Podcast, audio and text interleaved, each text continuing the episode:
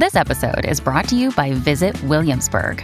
In Williamsburg, Virginia, there's never too much of a good thing. Whether you're a foodie, a golfer, a history buff, a shopaholic, an outdoor enthusiast, or a thrill seeker, you'll find what you came for here and more.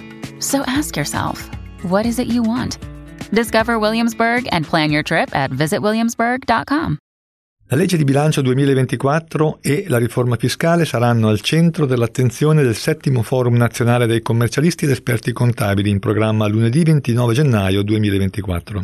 L'evento sarà fruibile dalle 9 alle 18 in diretta televisiva su Classi NBC, canale 507 di Sky, e in diretta streaming su piattaforma certificata, che consentirà ai commercialisti ed esperti contabili di maturare 8 crediti formativi. Per partecipare è necessario iscriversi gratuitamente al link italiaoggi.it/forum commercialisti, link visibile anche nel sommario di questo podcast. Io sono Marino Longoni e questo è l'Italia Oggi, il podcast che riprende le migliori notizie del quotidiano Italia Oggi. Ciao a tutti, ecco alcune delle notizie più interessanti pubblicate su Italia Oggi di giovedì 25 gennaio. L'apertura del giornale è dedicata a una maggior tutela per gli anziani annunciata dal Premier Giorgia Meloni e oggi in Consiglio dei Ministri. Soprattutto per i più fragili e per i più soli si prevede una riqualificazione dei servizi a loro dedicati e l'introduzione di una nuova prestazione universale sperimentale per le persone non autosufficienti, che arriverà a valere anche il 200% in più dell'attuale indennità di accompagnamento. In pratica, invece dei 500 euro dell'attuale indennità di accompagnamento, si arriverà a 1.500 euro.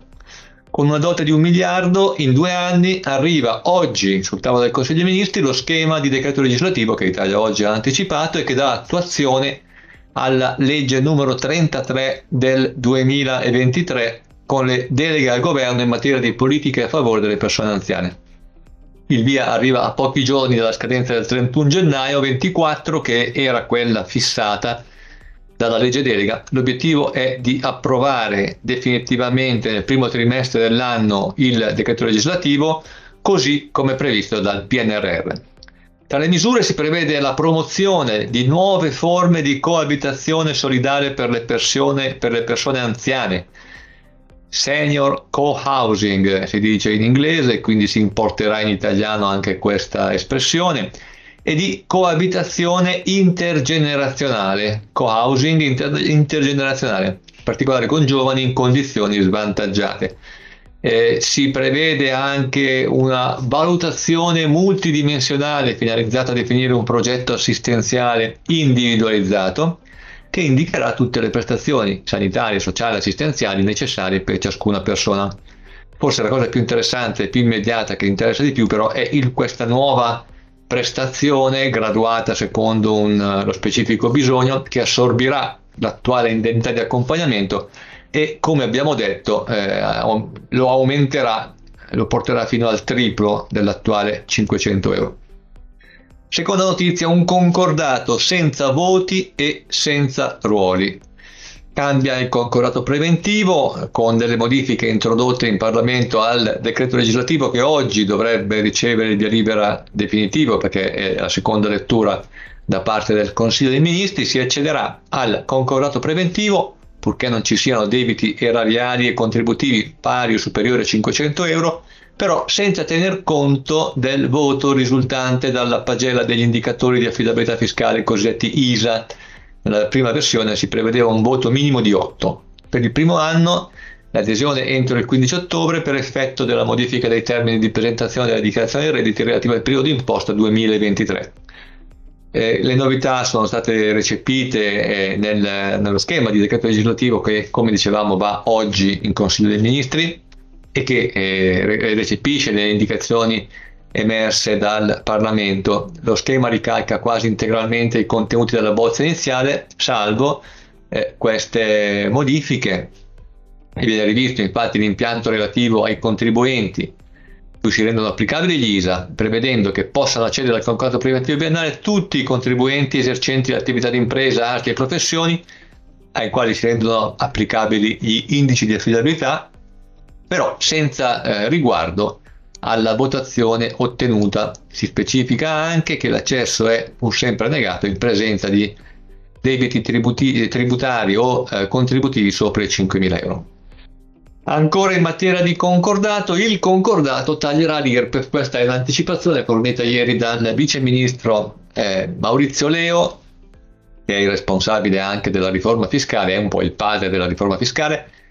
Ieri ha detto che dal gettito del concordato preventivo biennale, che è ancora in fase di elaborazione, oggi dovrebbe essere approvato in via definitiva e poi dovrebbe andare ancora in gazzetta, le risorse, verranno trovate le risorse per tagliare l'IRPEF e portarla da 3 a 2 aliquote. Mentre il prossimo appuntamento è a metà febbraio con l'approvazione in prima lettura di un altro decreto legislativo attuativo della riforma fiscale, e cioè del decreto legislativo sanzioni e poi ancora di quello sulla riscossione.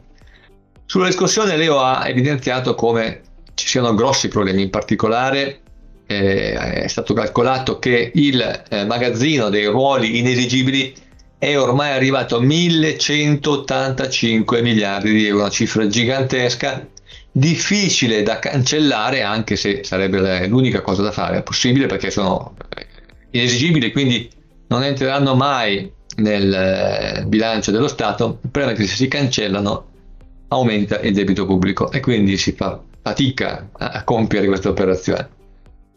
E adesso una notizia particolarmente interessante per il dibattito politico di questi giorni, sul limite di velocità di 30 km all'ora che alcune città come Bologna hanno esteso a ampie aree della città.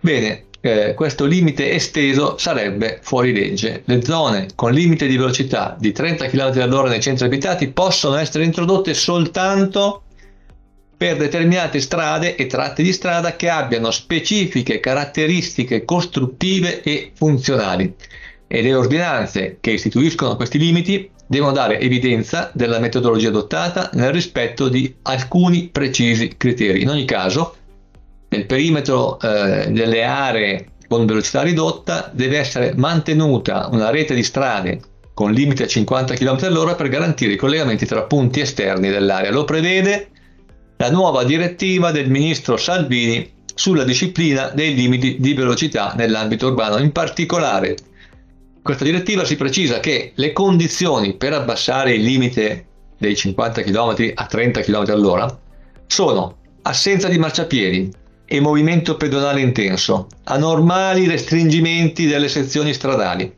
pendenze elevate, andamenti planimetrici tortuosi tipici dei nuclei storici e dei vecchi centri abitati, frequenza di ingressi e uscite carrabili da fabbriche, stabilimenti, asili, scuole, parchi di gioco e simili, e poi la pavimentazione sdrucciolevole o le curve pericolose. In mancanza di queste condizioni non si può o non si potrebbe abbassare i limiti a 30 km all'ora. Ultima notizia, al via l'erogazione dell'assegno di inclusione, l'importo medio è di 635 euro mensili, quindi più alto del reddito di cittadinanza. L'INPS domani erogherà ai primi nuclei familiari i primi importi, e cioè lo farà a quelli che hanno fatto domanda e hanno sottoscritto il patto di attivazione digitale tra il 18 dicembre e il 7 gennaio. I potenziali nuclei beneficiari sono 737.000, ma al 20 gennaio, lo ha detto Giorgia Meloni nel question time alla Camera, al 20 gennaio soltanto l'80% di questi potenziali beneficiari ne aveva fatto richiesta, quindi circa 600.000 famiglie. Inoltre, il Ministero del Lavoro in 2 FAQ sul sito internet precisa i tempi di erogazione. Alle famiglie che hanno fatto richiesta di ADI e sottoscrizione del PAD dall'8 al 31 gennaio, il primo pagamento arriverà il 15 febbraio. Il 15 marzo invece ai nuclei con domanda e sottoscrizione fatta a febbraio, e così nei mesi a seguire, quindi ci sarà il pagamento il 15 del mese successivo a quello della domanda e del PAD, a seguire ogni 27 dei mesi successivi. Questo è tutto per oggi, a risentirci alla prossima occasione.